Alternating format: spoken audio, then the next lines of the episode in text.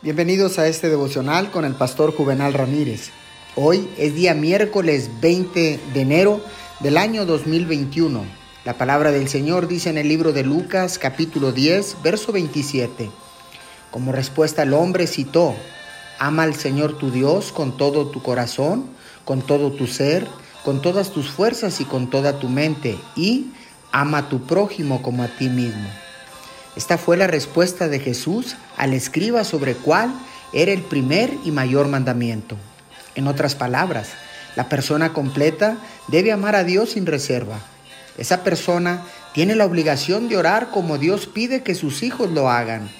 Al igual que se requiere todo el corazón entregado a Dios para obedecer alegre y plenamente los mandamientos, así también se requiere todo el corazón para orar con eficacia. Y debido a que se requiere la persona completa para orar, la oración es algo que disfrutas. Orar es mucho más que simplemente doblar la rodilla y decir unas palabras al azar. Oremos. Señor, hoy entiendo otra vez que la oración no es tarea fácil. Pides todo de mí cuando acudo a ti en oración. Por favor, ayúdanos a orar especialmente en este día, Señor, por la nación de los Estados Unidos en esta transición.